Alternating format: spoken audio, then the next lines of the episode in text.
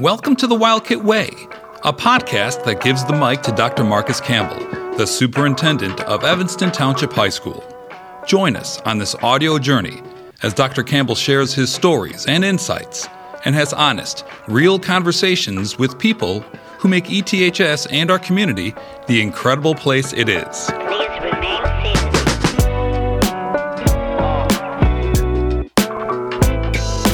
In this inaugural episode, Healing Together, Dr. Campbell introduces you to the ETHS Assistant Superintendent and Principal, Taya Kinzie, and the two discuss their work to help transform the lives of students while supporting staff this school year.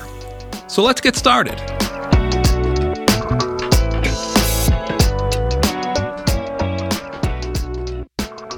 Well, hello, E Town. This is Dr. Campbell, new superintendent, Evanston Township High School, District 202, and I am joined by the assistant superintendent, Dr. Taya Kinzie, uh, who has been one of my colleagues here for the last 18 years. Is it, Taya?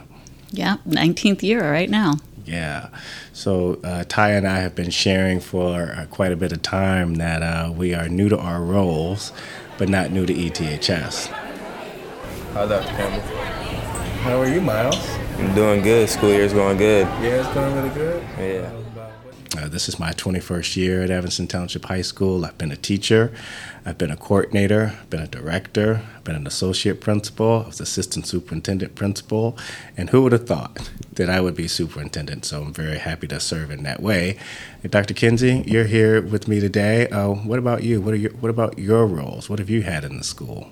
So I love the fact that we've had some parallel experiences through the years of having held many roles and focused on both supporting students and helping all of us learn and supporting our staff as well as our families. So I think about that with the different hats I've worn.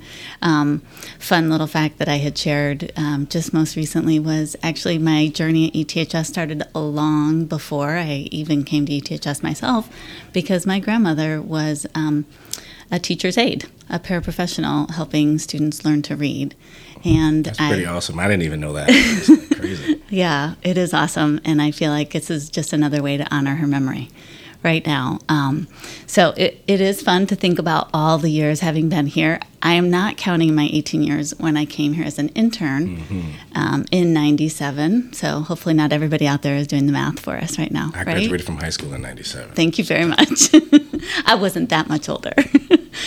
um, and then um, having been an intern and then coming back to ETHS, um, having stayed connected, and uh, came back as a school social worker, working in special education, and loved that and loved all the school wide work that we do, both in supporting teachers and doing school wide committee work and, and systems change and and found myself in that dean's role. And I know you and I have both shared kind of a similar process of realizing that sometimes um, we don't know what we're going to be called to do next. So I didn't see myself as moving into that associate principal for student services, but I loved every minute of each of these roles. And I'm really excited now to be working alongside you as principal, assistant superintendent. Dr. Kinzie and I are going to be out and about in the community doing a listening and learning series this fall. Uh, we want to continue to introduce ourselves to you and the Evanston community. Although we've been here a while, there's still a lot of learning that we know that we can do. And um, we want you to know who we are. We want you to know our stories. We think that stories is actually what connects us and our humanity. Um, and uh, throughout the fall, you'll have an opportunity to, to do that. Um, I think we can both uh, say that we are very kind of like low key uh, individuals. Uh, we recognize the positionality that we have, but that's not like how we really roll, right, Taya? We are really just human beings trying to connect with other human beings, recognizing that hierarchy exists, but that's not necessarily how we have to uh, engage one another. We can engage each other in our humanity and our collective experience. Certainly, you know, you've had students here that you've connected with that you still are in touch with. You and I have both have students that we've lost, and you know we share a lot of the a lot of similarities and um, our why and and leadership and how we plan to engage these roles to really uh, transform the lives of our kids and support our students, but also support our staff who are supporting students directly. Absolutely. Um, had to pause as I thought about you know the students we've lost, and I guess this is also similar to how we started the school year. And you and I both said we can hold space for grief and for loss, and still be excited about coming together and a whole new school year ahead of us. And so it reminds me of kind of starting the school year and, and all the journeys that we've had along the way. Um, also, I was thinking when you were just talking about kind of how how we both lead. I was sharing with someone just the other day with a parent of I love the fact that you and I can both say, well, this is where Marcus and I are very much on the same page, and there are many ways that we are, and I think one of them is the act of listening and showing that care to folks. Like you said, we're both pretty low key and hopefully pretty approachable, um, despite having some positionality along the way. And um, the value of really listening and paying attention to what folks need, whether that's students, and I know through the years, we've both said sometimes it's the act of showing the care to really listen what is someone's experience whether it's a parent's experience whether it's a staff member whether it's a student um, it's one of the things i appreciate about you it's one of the things i'm always striving to do and um, you know i think it goes along with we're going to listen and i know that along the way we're all perfectly imperfect myself included and so when i make a misstep I talk about that, and I know you do too, with our staff members and with our families um, and with our students, because that's how we can model. We're human beings, we are humanizing ourselves, and we can always work to do better and be better. So I think that goes along with the fact that we do, you and I, I think, strive to be kinder than necessary to each other. Yeah. I believe that we have to do that, and I think we both do for all of our students and for our staff and our families who've gone through so much and have so much to look forward to at the same time. So it's really about balancing that. Um, here are my anchors and how I plan to serve um, you and serve our students and serve this community with humility. I need encouragement when I succeed. I need empathy, and I will model empathy, but I also plan to be proximate. And I think that that is the key for us to really be together, is to be, is to be proximate to one another. Yeah, I think I shared with the staff opening day that, you know, we want to be empathetic, proximate, and, uh, and humble. And that is sort of how we want to it's definitely a part of our leadership core, and it's it's not it's not something that a box that we're checking. It's really who we are, and how we've lived and have tried to live our lives perfectly imperfect. So much so that um, even on the way to, to have this conversation, I was stopped by a number of students who wanted to talk about our practices regarding tardies and things like that. And I say, hey, if I'm approachable, course, I'm going to have the conversation with kids and explain our why, and they understand what we're doing and why we're doing and how we're holding them to high expectations of being in class and being on time. That is really important for us because that instructional time is really the most valuable, some of the most valuable time that they could have in the, in the school. So um, we want to continue to do that. We're going to do that in the community um, this particular fall, and and uh, just even though we've been here a long time, and I'll say this again, we know that we still have a lot to learn. There's still so much more that we can take in as leaders, and um, I believe that there's safety in the multitude of counsel. So the more counsel we get, the more conversations we have. I know we end up in a better in a better place regarding some decisions that we have to make. Absolutely. And we've made some of those changes along the way already with student voice at the center of that. So I know we want to keep doing that. And especially as we look at, you know, how we're moving forward with the four guiding principles. And I know um, Well, what are those There's so many you brought those pieces. Why don't you share a little bit about what they are? So when we think about our priorities, so yeah, equity we focused on for a long time as we think about racial equity, and I'm so excited about the ways that we are now naming how that intertwines with social emotional learning, how that intertwines with our post high school planning, how that intertwines with literacy. So, really excited about that and how we're holding ourselves accountable to how are we going to grow into this and how are we going to make it relevant. You know, I had a student, um, and I'm going to honor his memory right now too, who talked a, a lot about um, the you know real world school, right? And I think that's really this is what we're doing right now is making this about the real world. It's relevant to right here, right now, and relevant to on down the road. And that means the loving accountability for each of us. You were mentioning the tardies, right? Um, and the attendance. And the attendance, and how can we really be present, and how can we support student voice in that, and also make sure that each of us is is working to hold each other accountable with support. Um, and that relates to social emotional learning. You know, we think about those priorities, and I think about safety um, and how that's been center for a lot of us um, in our community, and how that we each have a step to take about how we're supporting each other.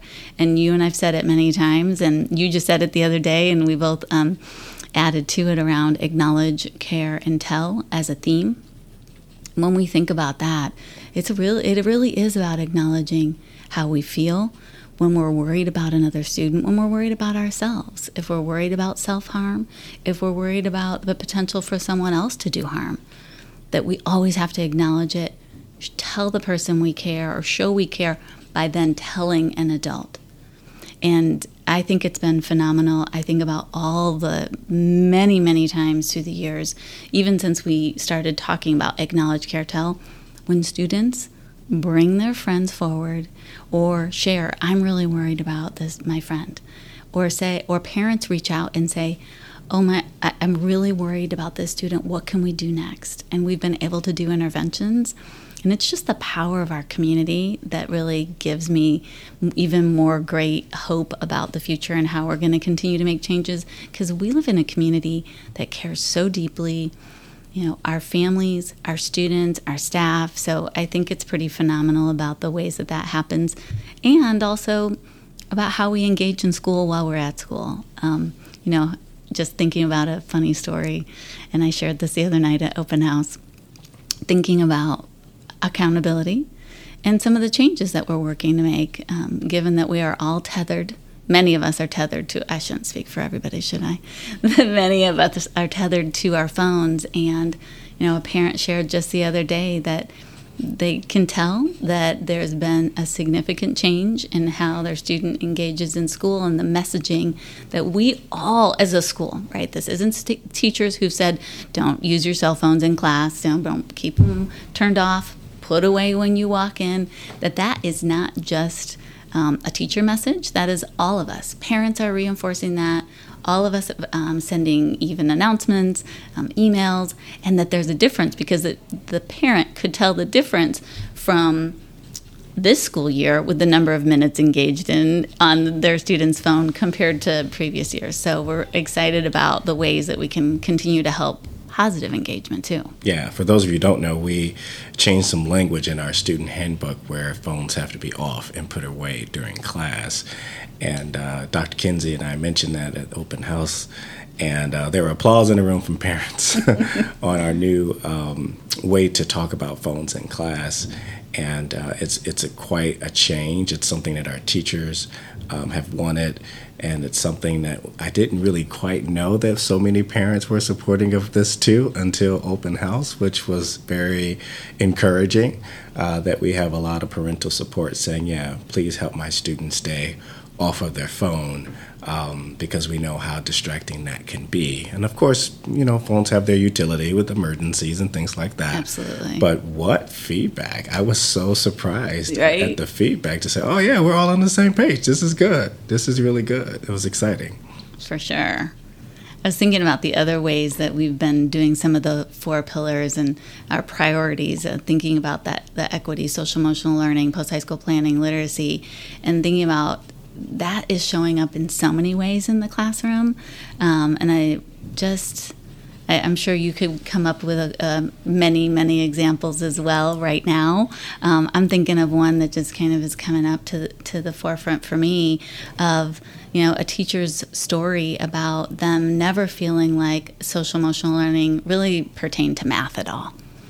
And what they discovered along the way was there were some tools that we provided of how to pay attention, right, and be present, make decisions, how to solve some problems, how to navigate and cope. And they were really appreciative and wanted that to continue.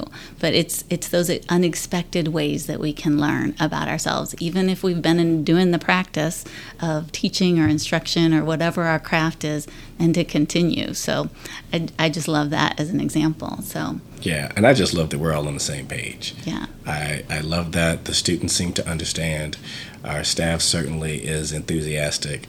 Um, parents are supportive, and we are just um, just elated that we could all be on the same page for an objective that we know uh, is important for, for our kids, for our students. And so, very excited about that. Well, Dr. Kinzie, thank you for joining this podcast.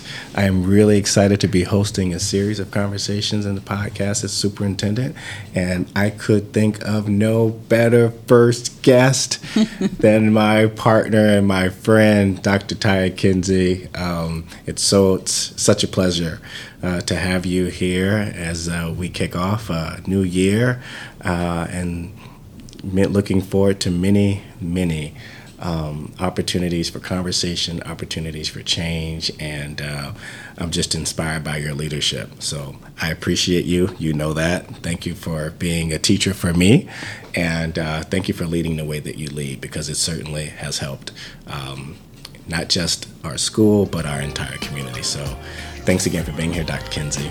Thank you, Dr. Campbell. I am equally thrilled to be here, and I've already seen the changes in a few weeks um, with your leadership. So I'm excited about the future. Thank you. Thank you. You can stay connected to the Wildcat Way by subscribing to it on your favorite podcast app. Thank you for listening. This is the Wildcat Way.